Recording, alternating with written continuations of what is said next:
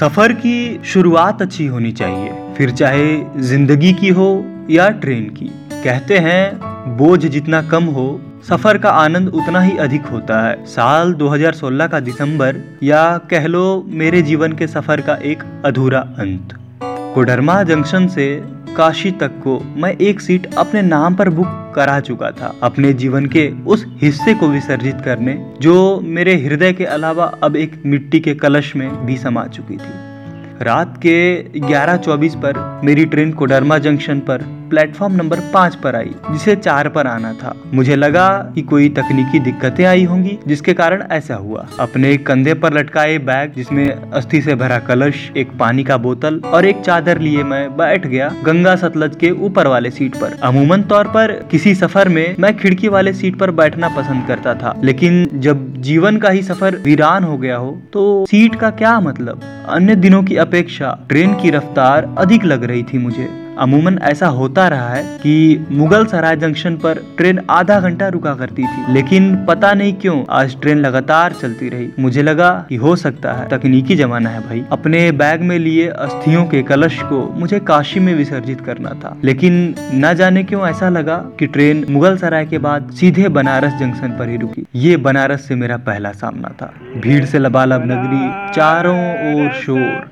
मतलब इस शहर का और मेरे जीवन का संबंध एकदम से विपरीत सा लगा मुझे। एक अनजान यात्री को देख ऑटो वाले मुझ पर इस तरह टूट पड़े कि मैं उनका सुदामा और वो कृष्ण हो मेरे।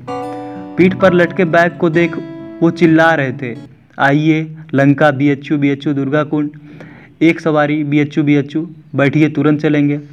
उनके इस अल्हड़पना को देख मेरे अंदर का भी मुसाफिर जागने लगा। मैंने ऑटो वाले से पूछा कि मुझे गंगा घाट जाना है, अस्थियाँ विसर्जन करने तो किस जगह जाना होगा? उसने कहा, बैठिए, ढाई सौ लेंगे, पहुँचा देंगे। अनजान शहर में सौदा मुनासी भी लगा। पहुँच गए गंगा घाट, जहाँ लिखा था, दशाश्वमेध घाट। वहाँ पहुंचकर भी मुझे कुछ वही ट्रीट मिला, जो स्टेशन पर मिली थी। वहाँ के पुजारी, नाव वाले, सब के सब ओवर टैलेंटेड लग रहे थे। पता नहीं इतना ज्ञान कोई कैसे समेट कर रख सकता है। मुझे लगा, इनमें से किसी एक पुजारी को पकड़कर अपना काम करवा लेता हूँ और निकलता हूँ यहाँ से। लेकिन खुद को संभालते हुए मैंने पहले घर कॉल करके यह बता देना मुनासिब समझा कि मैं पहुँच गया बनारस। मोबाइल उठाया और कॉल किया पापा को। लेकिन आवाज़ कट कट कर आ रही थी तो देखा कि मेरे फ़ोन में नेटवर्क ही सही से नहीं है। मैंने टेक्स्ट किया कि मैं पहुँच गया बनारस, गंगा सतलज से। रिप्लाई आया, गंगा सतलज से? अच्छा ठीक है। आराम कर लेना थोड़ा और सही से आना, और इस बार ट्रेन पर चढ़ने से पहले कॉल कर लेना। अच्छा ठीक है। सारे काम निपटा कर मैं सोचा घूम लूँ थोड़ा बनारस। बनारस के हर कण में एक अलग सा स्वाद लगा। सुबह के सूर्योदय से शाम के आरती तक। पहली बार ऐसा लगा कि ना जाऊँ वापस यहाँ से। खैर मन को मारते हुए मैं अपने दोस्त रोहित को फ़ोन मिलाया जो कि रेलवे में ही जॉब करता है। भाई कैसे हो?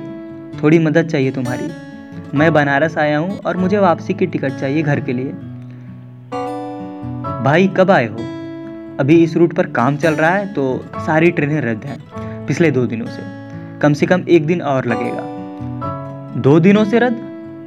मुझे पापा का सवाल याद आ गया कि गंगा सतलज से? फ़ौरन स्टेशन गया तो पता चला कि कोई ट्रेन मेरे घर से बनारस के रूट पर दो दिनों से नहीं आ रही है। फिर मुझे याद आया कि यार, मैं अपने कोच में अकेला क्यों बैठा था? कोई तो होता ही। क्या सब ठंड के मारे अपने घरों में बैठे थे? किसी को सफ़र नहीं करना था उस रात। अपने उलझे ख्यालों को समेटे हुए मैं घाट किनारे एक होटल में एक कमरा लेकर लेट गया और रात की दृश्य में खो गया।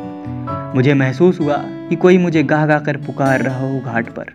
आजा तुझको पुकारे मेरे गीत रे, मेरे गीत रे, ओ मेरे मितवा।